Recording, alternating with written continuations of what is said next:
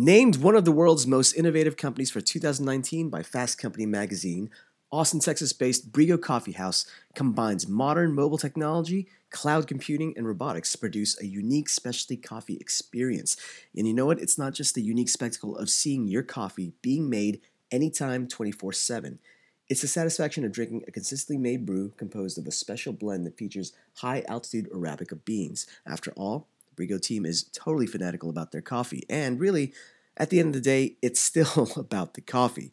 So have yours hot or iced with dairy or non dairy, and with or without quality gourmet syrups and natural sweeteners. Know that it will always be a Briggo experience. So next time you're in Austin Bergstrom International Airport or San Francisco International Airport, make sure to experience connected coffee for yourself and keep an eye out for several more airport locations in the coming months thanks to their exclusive partnership with SSP America. And of course, learn more about their innovative solution at Briggo.com.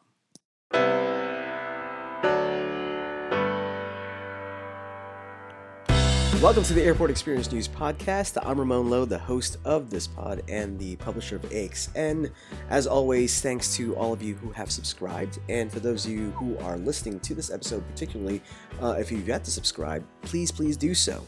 Um, also, share us with family and colleagues. They can find us on iTunes, Spotify, Podbean, and Stitcher. And if you like what you hear on this episode, or maybe past episodes, because we do have a huge library of them uh, now, um, please leave a positive comment or review. Definitely would help.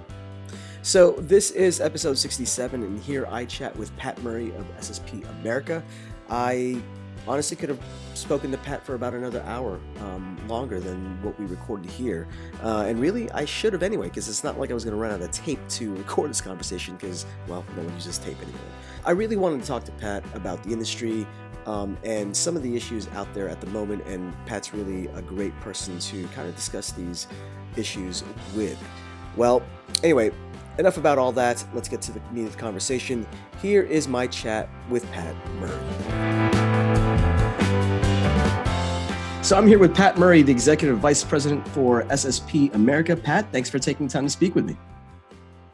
Hey, thanks so much, Ramon. Appreciate it. And uh, thanks to you for taking the time.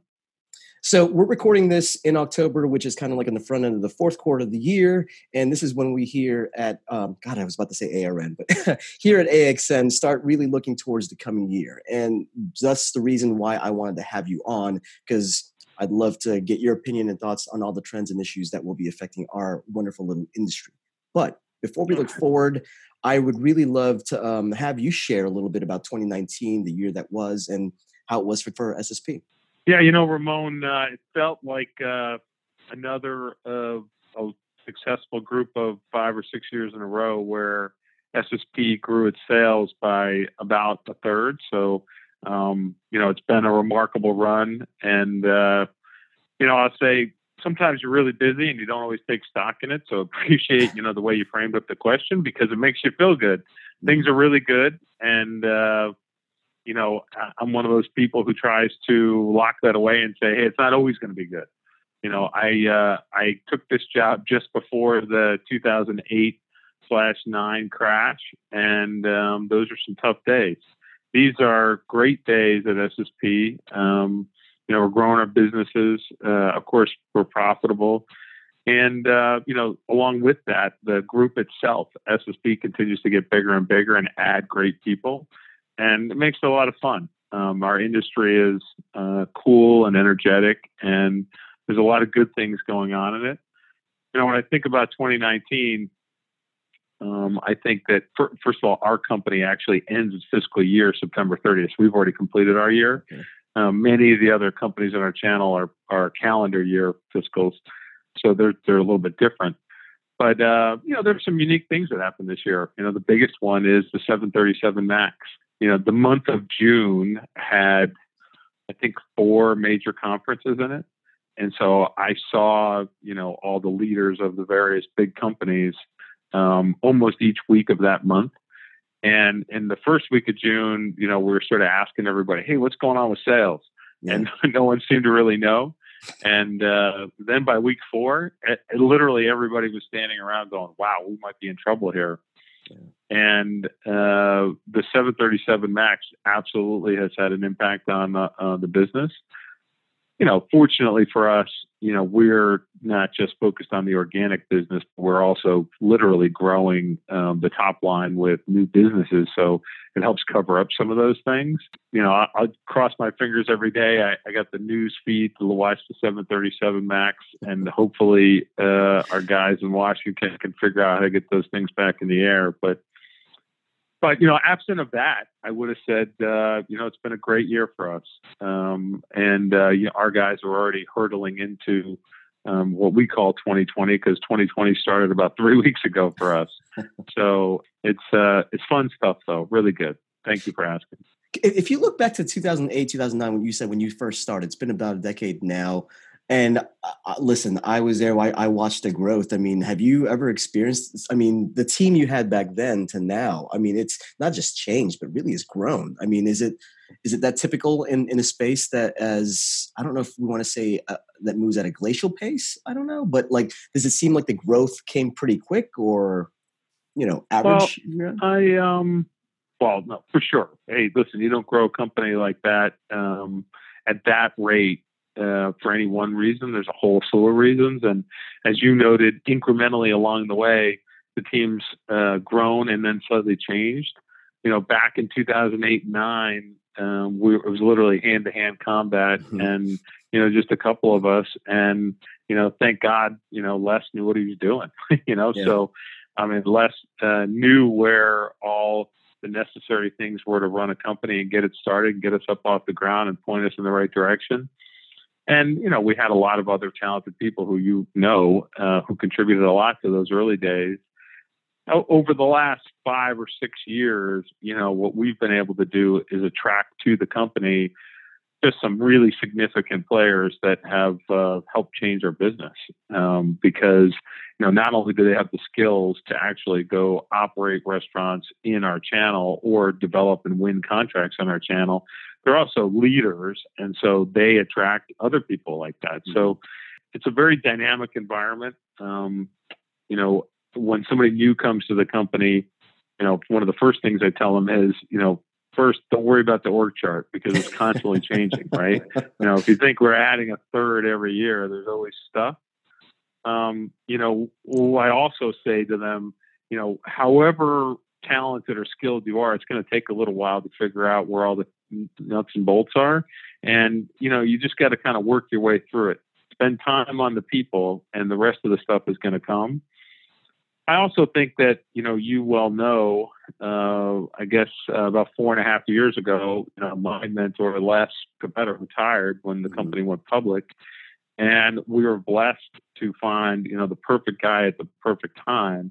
Michael has, you know, grown two other companies and uh, from the bottom up. And so coming to us at the right time, a lot of his skills are tailor fit for what we were doing. So mm-hmm. He knew exactly how to handle a growing company and how to make people feel uh, like they were um, uh, necessary and their opinions were needed and how to care for the business. And I, I kind of would find it hard to believe that if you went through individuals in the company, they all would comment on that. So I think, hey, you know, we have to treat it preciously. Um, sure. I think most people in the company would suggest we have something uh, special. You know, uh, many of the guys who you know who work on my team, you know, expect this to be the last job of their careers, and uh, you know they're willing to do whatever is necessary to further the company so that that's possible for them. So I, I think um, you know, you never know what's hanging around the corner. There's always can be difficult times. God bless we never get back to 2008 or nine again. Yeah. Um, God bless that aviation continues to grow at the rate it is, and uh, you know, it's a fun, fun time. So, and uh, a lot of it has to do with just finding the right individuals to uh, to build a business.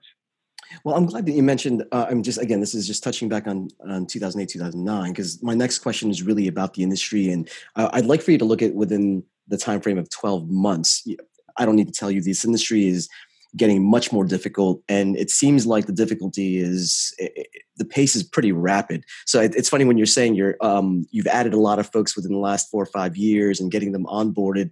I'm sure it's kind of like a fast moving train. They just got to jump on and kind of learn so quickly. right? There's a few things I'd love to go over with you that I, am just interested in get your thoughts on. The first, you know, we're recording this on the heels of the announcement that you know WH Smith acquired Marshall Retail Group. It's retail, I get it, but you know, within the last three maybe even four years or so, there have been a lot of there's been a lot of M and A in the industry. So, would love to get your thoughts on how that could affect the industry as a whole and um, how it could be felt down to the customer, if at all. Sure. No. Um, well, I guess Ramon, the first thing I think of is the industry's uh, a little bit of reflection on Americana uh, in the sense that it is very entrepreneurial. You know, some of the great uh, legends of our business um, all were entrepreneurs who came out and you know literally built the business on their backs. Many of those guys started the business with credit cards, you know, just trying to figure out how to toggle things together. And when you think about the the scale and the scope of what it is that we do in an airport, I, I don't I don't know how many people really realize just how many entrepreneurs there are like that that are out there um, doing the business. The M and A really comes from a lot of that. So a lot of those companies, including uh, Marshall Rousso, are built on the back of some super talented people that were just driven, um, in some cases singularly by themselves. Whether you know, in, Marshall Rousso's case, you know, our friend Roddy McGowan, in um, in Wassim Hojeij's case of HBF, you know, he did it himself. Now, of course, there's a lot of other people that work for those companies, but those entrepreneurs are the ones who have driven it. Now, the sustaining of that becomes a lot harder. You get to a certain size, and whether that's 100 million, 150 million, 200 million, the actual management of that and the consistent fueling of it in, in a capital sense is very difficult. Yeah. Those kind of companies are borrowing money in a best case scenario from a bank. And the companies they're competing with are taking the money out of operating capital from the stock market.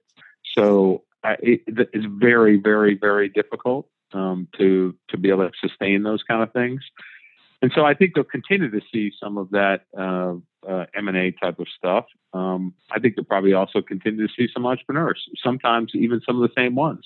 Mm-hmm. Will get back into it and uh, and do it all over again or find a second life um, to uh, to perpetuate themselves. So you know, I, there's a lot of factors. I think it sort of becomes one of these conversations uh, that people have that could be catty, if you will we should um, recognize the talented people who grew those companies and then also recognize the real barriers to entry of our business channel that you know some startup company um, getting involved in it today is just incredibly difficult that's why you don't see corporations move into our field there's just too many things that are risky to them and it's just not going to happen so do you so, think do, do you think the environment is is such that there could be another Wassim Hojeij, you know, it's center that could like not, well, not I think there definitely will be. Yeah. absolutely, there will be because I think that there's always going to be an opportunity. Um, there are market factors that uh, make it better for the entrepreneur than some of the big companies. There are things that work against the larger businesses like SSP. Um, uh, labor being one of them. Mm-hmm. Uh, you know, requirements that are put on yourself uh, uh, by a municipality, the sex appeal of the local entrepreneur. So there's definitely going to be other ones that are just like that, and there there are ones that are thriving today. So you know that. I mean, Rod DeFoy, Dave Mosteller, Sheng Lor. There's you know, I, I the list goes on. Ray Kalal. You know, so there is a long list of folks who are just like that um, I do think that for them, the payout is not necessarily going to be run that business uh, forever. There's there's always going to be some somebody looking at it saying, "Hey, gosh, I get to a certain size, perhaps I want to sell." And in Marshall Rousso's case, which I think the information is public, you can see what they sold for. Yep. Pretty remarkable stuff. Yeah, yeah, no, I, I, definitely. I just think that a lot of this, uh, a lot of the companies that you just mentioned, it's getting to a point where it is very capital intensive, and it doesn't seem to be letting up. Especially leading into one of the factors. My next point is uh, regards to labor, which I don't think is the challenge of it, you know, the the cost of the labor, and then the, obviously the scarcity is just going to continue hanging over heads. Correct? And I, would love I'd love to you get your perspective on, on that. Yeah, I, I think. Well, you know, Ramon, I'd, I'd answer that by saying there's a lot of barriers in our channel. There's also a lot of things we're very fortunate with. So uh, thankfully, air traffic um, is something that you know continues to grow in our business. So there's a huge amount of upside in all that. There's a lot of factors that we sort of got to work our way through. Capital costs are stratospheric, um, and as airports become more sophisticated in how they manage the physical plan of the building, a lot of that cost just gets cascaded down to who's building it. And it's sort of shocking to think how much you could spend to build uh, an airport restaurant today. But yes. we have projects that exceed 2,000 uh, $2, a square foot. And now for, you know, in San Francisco, Seattle, Chicago, New York. So that's just four of them. There's going to be other ones that are in that same, you know, marketplace. I, I think that is going to be tough. Um, there still are going to be people that um, you know want to go do one, two, six of them. I don't know that they're going to do a hundred of them um, because uh, you keep putting that capital back in is pretty tough. You know, the other market conditions that certainly work against us is labor. You know, the, the rapid rise of labor and the scarcity. You know, you you think that that must mean the economy is just doing really well, and I, I guess it is. I you know, um, I feel really old when I look at it and I say, I can't believe that this is where we are today because I just don't know how it works. Um, I grew up in a restaurant business that, you know, people fought to become waiters and bartenders. And today you're literally fighting to find those people. You know, we've always looked for great people, but today it's it's challenging in every single market we're in to find people. So it, it's really hard. And, and then you ask yourself, how can it be hard to find people when you know wage rates are you know climbing past 15 to past 20 dollars an hour? How can that be difficult? You know when I, when I started when I was throwing pizza when I was 15 years old you know you get paid two dollars and 14 cents or whatever for for that before the minimum wage went up to three bucks right? So now we're paying that same person twenty dollars an hour and that same person says, why would I want to go throw pizza and get flour and oil all over myself when I could just stand at the counter at a Home Depot and get to paid the same amount? Yeah. Or I can go work at the Amazon Fulfillment Center and not have to communicate with another person because I don't like talking. I mean, there, there is a lot of that. So it's a difficult thing. I, I just, I would say this. Well, we know it's hard. The industry will find its way, you know, through that because – it is a necessity to eat in an airport. You know, it's not something that you can just circumvent and say, oh, well, we're not going to do that.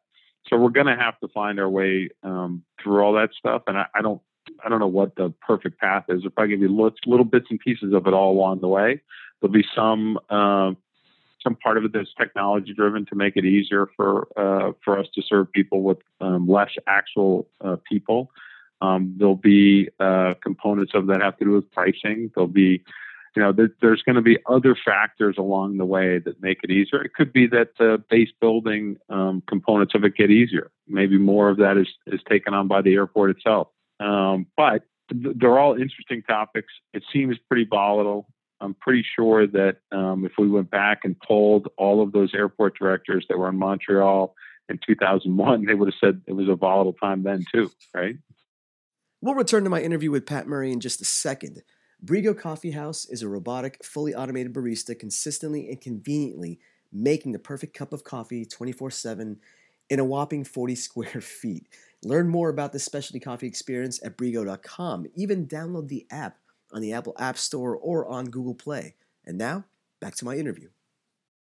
Yeah, I, I like to think of it a little more romantically. And I, I was asked this uh, uh, by someone recently. You know, how do you convince someone to to um, look at a job in an airport as opposed to a comparable job on the street? And for me, I look at all the uh, restrictions, constraints that you have to you as an operator and everyone have to work through in this space. And at, to me, there's like a challenge to it where you're throw, almost throwing out everything that you know in order to work in this little constrained environment, which can be kind of exciting because it, it's it, it's really a great almost R and D lab for any other environment um, that I that I can think of.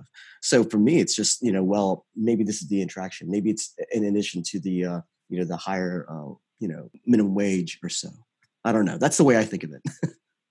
yeah, no, I, like like you said, I think there's a lot of uh, components to it. Wages are not only. I don't think we've seen the ceiling for it yet. Every yeah. time you see a minimum wage uh, ordinance or um, new uh, proposition that's put on a ballot, it, it not only passes, it passes by a significant amount. And so as a as a business owner or someone that's working for a business, that sounds really difficult, but clearly that's what society wants. So we're gonna have to find a way through all that stuff. Um, you know, today when I worked at one in, in my life, I worked at a lot of restaurants. You know, one of them as a teenager was McDonald's. Like uh, I think one out of seven people in America have. Mm-hmm. And when I worked at McDonald's, you could have a shift that was three hours, um, and they could send you home, or they could call you in, or whatever else. In my day, you know, today we have a lot of municipalities that not not for our unionized workers, but just for workers, we we have to plan in advance a couple of weeks of what their schedule is yeah. And if you ask someone to stay late or you send them home early, there's a fine associated with it. And, that, so the, the, the entire business channel is changing in that regard, and clearly people want that. So we're going to have to find out how to get through that and still have businesses on the other side. That that's some difficult choreography, then I guess. Um. Yeah. Uh, well, you know, I think it looks you know, some of the factors look like Western Europe has for years. And in Western Europe, you don't have nearly the volume of full service businesses that we have. So if I were to ask you or a friend to lunch, generally speaking, we would have thought that you're going to go sit at a table and someone's going to wait on you for that lunch. Well, there's an awful lot of business in Europe where you go to a counter and you order it and someone delivers it to you. And, you know, that hasn't quite penetrated us. We have some businesses like that, but we haven't quite gotten through all that just yet. And um, you know, we're going to have to see how those factors, you know, change for us. What, how do consumers react to that? There's going to be a greater differentiation in price because the waiter that is waiting on you used to get paid two dollars an hour, and now they're getting paid twenty. So um, it's going to continue to evolve. And we're going to put a stick a pin on that because that's going to be my my next question after this one because um, it's it's really interesting what you guys are doing uh, with regards to Briggo. But but next point in terms of like industry issues, uh, pouring rights. You know, as a consumer, uh, I'm personally not a fan, um, only because I, I, don't like the you know ability of choice being removed from me. And personally, when I'm traveling with my kids, there are things that I would like for them to drink, and there's some things that maybe I am only allowing them to drink. What you know, so I'm I'm already narrowing a field that might already be pretty narrow at that point where I'm like, well, I'll just have a bottle of wine. You know, and it I don't know if it's really picking up in terms of of um, acceptance or implementation in airports, but uh, you know, I'm sure there's a lot more discussion around it. Correct? Yeah, I think that you know this topic um, this topic's got a lot of sides to the discussion point for starters. So I appreciate the way you framed it up there. The um, for one, in aviation, we always have new entrepreneurs that are looking for something new. We had somebody come on the business said, "Hey, we can sell you the rights, uh, Mr. Airport, um, to to you know manage your business based on one uh, soda or water provider or whatever else, and that's of some value. And if you extract that from the operator, we can give that money to you." And I don't know that I can fault the entrepreneur for attempting to do that. What I can say is that how the discussion is really distilled, if we're able to sit around and just have some public debate about it, it's really awkward because we're not talking about the same thing as Dan Snyder and Washington Redskins Stadium. We're not mm-hmm. talking about the same thing as Memorial Hospital, which is where those channels really exist. Those two things are actually privately held. Yeah. We're talking about a public asset here. So the public asset was just sold. It's consummate to saying, hey, listen, we want to change, you name the airport and call it X airport and name it the Coca Cola airport or whatever you might might say. So there's there's some problems with that. But then I think it goes, you know, a few shades deeper where a municipality decides that it is only going to allow a certain product or it's going to sell certain rights well, this one is around soda. What if it was soda? What if it was beer? What if it was chicken? Yeah. What if it was, and the, the, the, the tide keeps turning. What if um, uh, one state that neighbored another state was having uh, an argument and decided that hey, we're not going to allow planes to fly to that municipality. Where, where does this stop?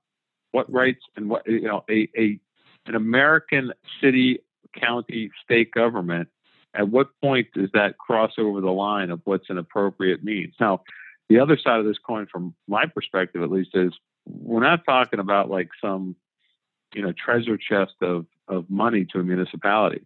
Yeah. Clearly, the multi-billion-dollar businesses that operate most of the channel um, are able to buy those products less expensively than individual airports are. And I think what's happening now, Ramon, is some folks who aren't completely engaged in the channel. There's a lot of people who are in airports that aren't completely engaged in our part of the channel. They they hear at a conference or they talk to someone or they get an email and says, "Oh my God, I found a free million dollars." You know, well, you know, I, the there is no such thing in America as, as things being free, right? Yeah. But that that doesn't occur to them because they don't see all sides of the equation on this. I think that's going to get shaken out. I think that um, uh, a lot of the folks who have been in this channel for a long time immediately, and on the airport side, immediately can quote to you all the, the subjects that I just talked about, and they can tell you why it's a negative. And we already have a million other pressures in the business. To strip out something else just doesn't seem to make a heck of a lot of sense. So, I personally believe as the as the topic becomes something that we're more well educated against about, I think that the tide will turn against this. We haven't had an airport specifically change their mind about this in the last 12 months. We've had a lot of people talk about it. Mm-hmm. And, you know, um, at least for me, I just would love for before an airport or a board or a CEO decided this is what they want to do, just engage the the operators and talk about it. And I think that we can help educate them about the challenges.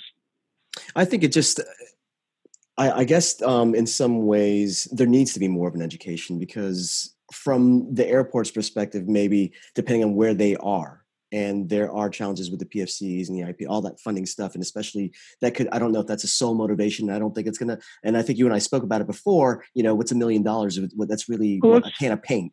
But I, I, think where they are, that might be one of the motivations. But maybe they're not looking or understanding your side of the business. It's not just SSP, host, uh, anyone else trying to you know fatten up the pockets it's really there's oh. a there's a domino effect to all this which goes down to the consumer which is their traveler your customer for starters every business we have in north america is a joint venture and we only own part of it mm-hmm. so the injury isn't just felt by us it's felt by many I, I think you said a few things there i think a million dollars depending on what you're trying to buy sounds like a lot when you're trying to build a runway with it or a terminal. That's yeah. Um, even when you're trying to operate the terminal, it's not that much money, depending on what you know what it is you're you know actually talking about. But then I think if you carve a layer beneath that, you said PFCs, right?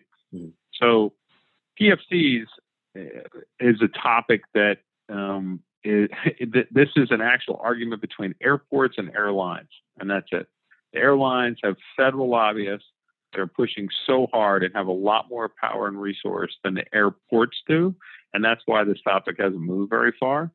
The airlines are going to pay for the operation of the airport or, most of it, regardless of what else happens.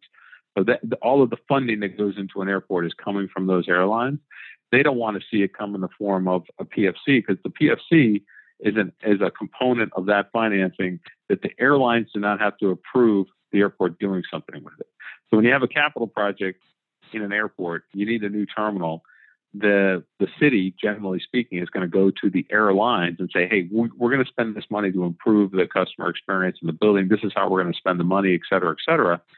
And then it's paid for by the airlines. They back the bonds to pay for that expansion. So if you go back to the million dollars, that is offsetting some of that with non-aeronautical revenue.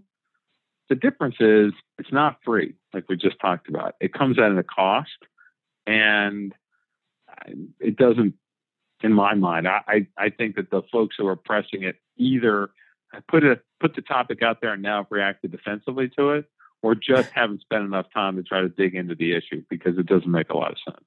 I, I, what, what, I'm saying is that I it's more just um, when presented saying I'm going to give you a million dollars or whatever the amount is, and I know I need to build you know, Concourse X or rehab a runway, whatever. It, it it tends to get pretty attractive quick. And again, not looking as you were saying how injurious it could be to not your not just yourself, your partners, and ultimately the consumer. So I think that's that's why it's it definitely needs more of an education sure. and longer conversation. Well, yeah, yeah. Uh, obviously, by limiting choice, that that's a whole other component of it. And uh, you know, when a municipality begins to attach itself to a single product, what happens when that product does something that is um, controversial? you know, meaning one of those uh, you know beverage providers has a television ad that is either inappropriate or they make a mistake or whatever else. What does the municipality do then? Mm-hmm. Just try to think about all the ramifications of this. It sounds um, odd. I, I think to myself, what would airlines do if the airport told them they could only buy gasoline from their gas company? I, I think that the airlines would take them to court. Well, there's there's I, there's that inverse effect, right? When the absent of uh, alternatives, the prices and go up pretty much, and that's probably yep. what could happen in many ways. Yeah, no. So anyway, I think the issue will work its work its way through in due course, and uh, I think our channel is not the same as as I suggested the privatized hospital or um, a stadium or or or and that's the channel that those folks typically operate in. So, my next question to you, Pat, uh, want to look at um, some external trends within the within the industry. Um, so, tech is the one really I really want to go uh, towards, and we mentioned labor earlier. And I was really excited with your partnership with Briggo. Um, if people are not familiar with Briggo, it's an automated uh, coffee solution where you can walk up uh, order your coffee, or I believe you can even use an app.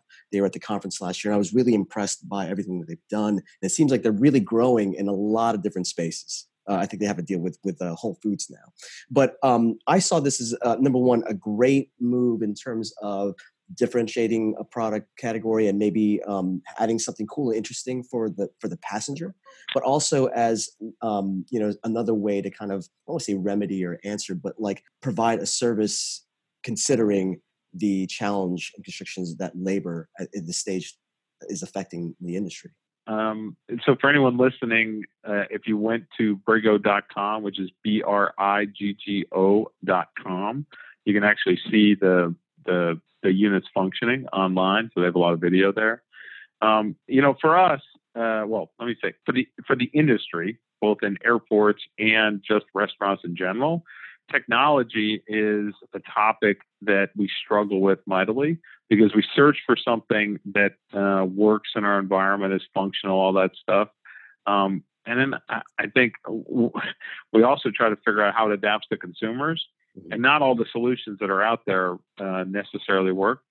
At SSP, I think whether it's technology or food types or restaurants or um, restaurateurs that we partner with, whoever that is, we're always looking for something that's cool. We're not, we're, we're you know, there, there's no necessary way to describe all the things that fit into that category. A lot of things can um, can do that for different reasons, but we're not looking for something that is trendy.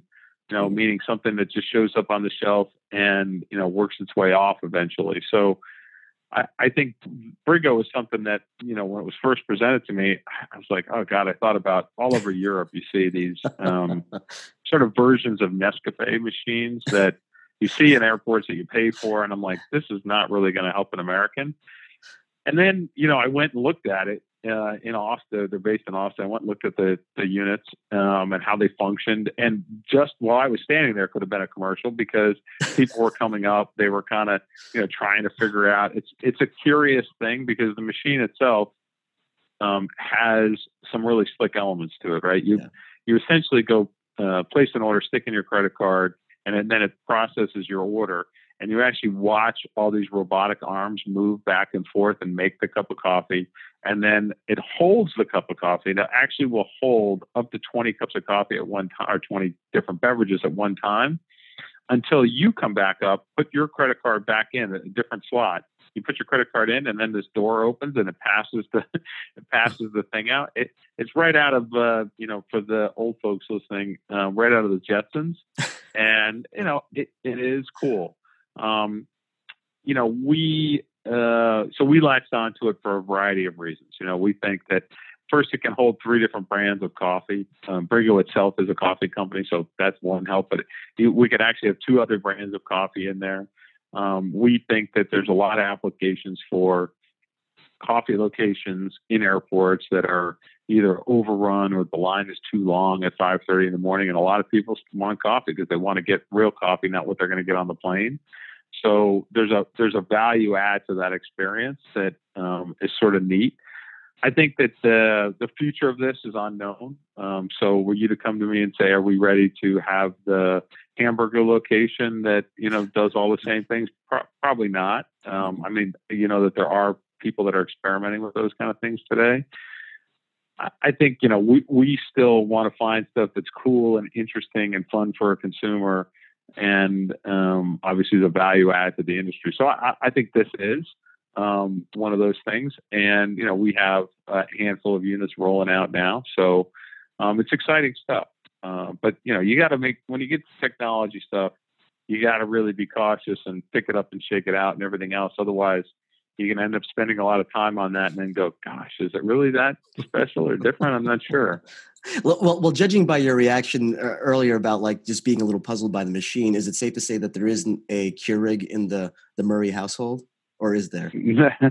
no, no Keurig in the Murray household. I'm a nutty coffee guy, so I got the gravity fed grinder and all that kind of stuff. But um, no, I mean, I like I said, I think this. Uh, uh, when people look at it, there's a number of other companies that are trying to do similar things. What they haven't done is figure out how to use the robotic elements of it to show people what they're doing. So the actual um, excitement is in actually yeah. watching what's going on.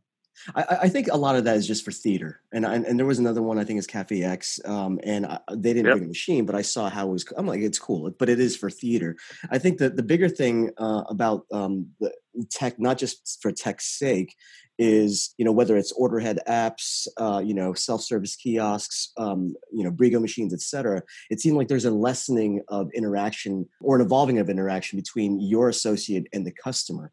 And how is that how's customer service evolving as a result of that? Because ultimately now eh, look at uh, chick-fil-a i think on the street they have really just what amounts to fulfillment centers. You know you order through the app you go pick it up at whatever time and you're on your way. You have delivery services etc i guess it's not necessarily tech but i guess it's it, it's now creeping into our space and having us to really or forcing us to really rethink how people want to engage and be engaged in our space. That's that's where i'm going with it, actually. Yeah i think that um, it's a very good point and uh, one of those things that for each of us we have to consider. One of the problems or opportunities that we have in the channel is that chick-fil-a has its own app and at this point is a household name in most markets and you know you can rattle off the brands that are of scale. That's really where that app portion of it works. Having an app for every brand that we have at an airport is a really cumbersome vehicle. And we haven't as a you know as an industry we haven't sorted out how to get over that one whether it's from the airport or it's uh, from uh, the companies like ourselves or one of our competitors.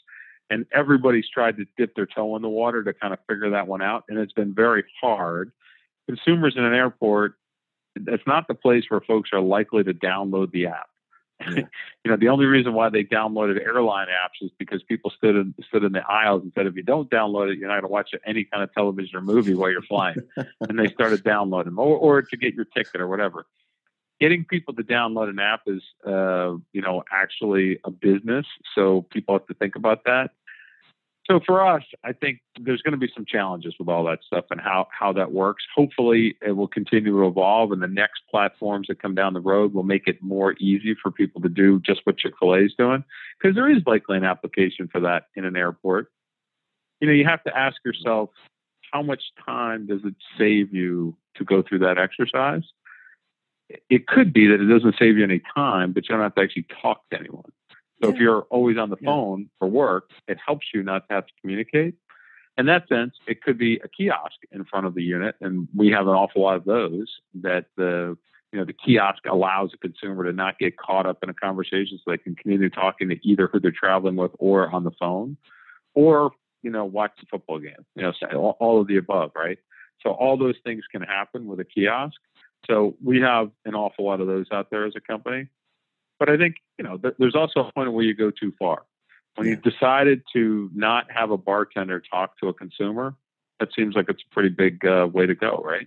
Well, um, I, I, think it's it, it, might be a matter of price point then, right? I mean, if it was a QSR, an established QSR, I should say, like a Chick Fil A or a Panera or something, I think I think it's it makes sense because that behavior is already ingrained uh, outside of our environment and, and will be so once it starts to pervade our, our, our, space.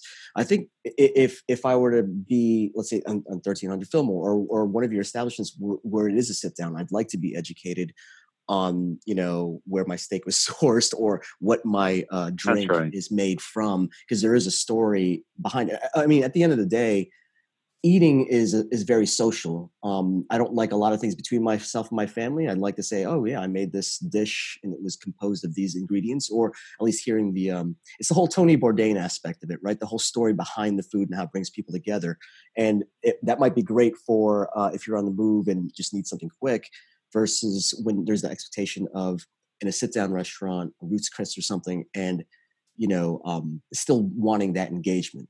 Is, is that is that fair for me to, to, to say? Yeah, no, I think uh, you're exactly right, and I think you know we'll sort that out over time in our businesses as well as the street will start to sort that out. Yeah. Most of the apps that we're talking about are quick service businesses. Full service businesses don't have quite the same you know desire to have those. Uh, you know restaurants in terms of their street side consumers. I guess you know it, it, does afford people the opportunity to come and pick things up uh, more easily. Um, but a lot of that, I guess, is just advertisement. So I, I think you're exactly right. It is going to take some time to sort out the value for money equation that comes along with what do you if you have a person to help you as opposed to one that you don't. And you know, it's a it's a tricky thing for businesses um, to figure out what's right when and and uh, when to jump off the cliff, if you will, on you know when to put something out there to have people order from that doesn't uh, allow a consumer to talk to a human being. So, you know, I, I of course, being an older guy, I think that conversation is uh, important. Um, my children um, would say something entirely different. You know, uh, my my youngest kids don't have voicemail set up on their phone, and probably the only actual phone calls they've ever gotten are from either me or my wife. So, you know, they're used to, you know, constantly, you know, doing something different.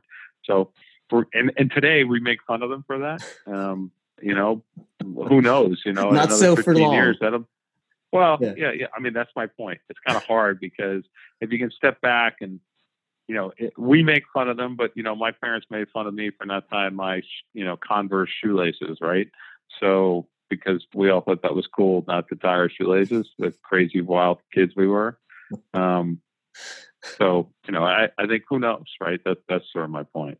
Well, your kids are going to make up, uh, and I read a, sto- um, a study somewhere. You know, the Gen, the, not even millennials, the Gen Yers, I think that's or Z's or whoever's next is going to make up maybe two thirds of the traveling public in the next decade or so. And however the hell they behave is going to be, you know, what's going to be. So basically, your kids are our next customers, essentially. So let's not laugh too long. Yeah, that's right. And uh, you know, I think my kids, you know, I, I say this often uh, in airport settings. My kids, not because they're special or we force them to do certain things, they're just a reflection on the group of, I think, young people in the world are more conscious about what they eat. Um, I, I, I bet that if you asked each one of them, they could count on their fingers the number of times in their life they've been to a McDonald's, Burger King, Wendy's, etc it's just not the wave of the future for those kids. Um, they go to Panera Bread, right? They get salads. you know, when I was a kid, there's no such thing as ordering a salad as a teenager. You know, I, I think I think they're just constantly evolving in that world. And then, you know, hey, it's another part of what are the trends of the future is, mm-hmm. you know, what kinds of foods are necessary uh, necessity today when you go to a grocery store and there's an entire cooler door um, that's attributed to almond milk or some other non-dairy um, mm. product, you can see, gosh, this is something we're going to have to grip with. Or gluten-free uh, foods, which is this is a, a massive segment of society that is not trying to be healthy. It's it's actually something that they are allergic to. Yeah. So we are all going to have to continue to migrate and uh, evolve uh, with some of those trends because they're too important to us. Do you? I'm glad you mentioned the gluten free, uh, the the di- different diet trends like keto or, or paleo, et cetera. Are I mean, they're they're gaining popularity. I think last five years or so, but now they're getting into our space even more. How does how does that affect you as a business owner? Because I can't imagine that a gluten free bun is going to be far uh, less expensive than a, a, brioche, you know, piece of bread or something. Um, so, I don't think it's a yeah, I don't think it's expensive. Um, I think it's probably more about uh, just paying attention to it, right? So, mm-hmm. you know, for um, all types of businesses, over time you have to evolve with the times. And like I said, I use the analogy of the grocery store because it's very mainstream. Um, and I think when you see these kind of things, the number of products that are similar to a bread that are gluten free that you can buy today is mm-hmm. sort of shocking. If you go down the pasta aisle in a normal grocery store, you find, you know, quinoa pasta and fake pasta, you know, rice stuff, and all oh yeah, all kinds yeah. of stuff, right? And I think uh, well, you know, I, I guess I'd say I'm fortunate to myself not be allergic to something like that, but there are a lot of people that are. And, um, you know, we're just opening our eyes to all this stuff. So I think that you got to c- continually take a look at these things. It, one of the differences at SSP is, you know, today we're operating about 600 restaurants in North America. Um, of those 600 restaurants, a, a very few of them are, there's more than one You know, meaning, you know, we do operate a, a handful of Dunkin' Donuts, some Peet's mm-hmm. Coffee, but almost all of them are local businesses. So you have um, constantly, whatever that is, 550 different entrepreneurs that are impacting us because they're saying, "Gosh, this is what I'm doing on the street. You guys really need to take a look at, you know, the gluten-free trends and how, you know, those impact your menus." So I think that we get that pushing from all sides. You get it from consumers asking about it. We get it from our employees who want to eat it, and then we get it from uh, you know the restaurateurs or chefs that are driving the menus themselves. So, I, and I think we'll continue to see more of them. I, I don't think this is a this is not a trendy thing. This is around for a while. So, Pat, my last question for you is: I know you already said that your 2020 is has already started, but I would love for you to kind of just uh, look a little ahead and share about what you're looking forward to for SSP in 2020, or maybe even what you're looking forward to uh, for the, from the industry. Every year that goes by, uh, Ramon, you know, specifically in, in your and my relationship, and uh, many of the folks who I touched on today, you know, you sort of grown old together, right? So we've seen a lot of mm-hmm. things, um, uh, lots of, uh, uh, you know, challenges, opportunities, battles, wins, losses, unfortunately, you know, lots of things uh, that, that come along. And the industry is a pretty small place. Um, there's a lot of great things going on in our channel, whether it's um, new airports being built or new flights coming on or new you know connectivity et cetera so all, those things at least in my mind are going to continue um, to grow our business. So I think that's really exciting. Specifically at SSP, I think you know we're blessed by a million things. You know, uh, we have uh, the backing of uh, our British parent um, behind us. They have done very well around the world. Because of that, it makes our life that much easier. Um, so we have, uh, you know, some quality financial support to grow the business. Um, over time, uh, we've grown the the folks that run the company into uh, you know what I would say is a, a great working team, and we're going to continue to grow that team. Every time someone looks around and thinks, "Oh God, do we have enough?" Then you realize, no, no, we need three or four more people in order to be able to do this job. We're going to continue to grow in some new cities, and uh, generally that means new friends, new people, new restaurants, new airport folks, and uh, you know they're exciting days. Uh, you know, I, I absolutely I'm a half glass full guy, so I'm sure you know anybody would say that uh, about the way I look at things. So I try not to dwell too much on the the opportunities that we got because we got those too. But it's a really fun place to work. Um, even the notion that you're recording a podcast, the amount of information that we just talked about in our little 45 minutes together is a lot more than you could ever capture in a news article and uh, you know certainly it's a part of the, the wave of the future. So so to round it out, I just would have said you know 2020 looks great and uh, super excited about what's in front of us. Excellent. Well, Pat, thanks again for taking the time to speak with me. Hey, hey, thanks so much, Ramon. Appreciate it and talk soon. Have a wonderful week. Well, I hope you enjoyed my conversation with Pat Murray of SSP. And once again, thanks to Briggo Coffee House for sponsoring this episode. Of course, you can learn more about their automated specialty coffee experience at Briggo.com and naturally download the Briggo app on the Apple App Store or on Google Play. Once again, thanks for listening.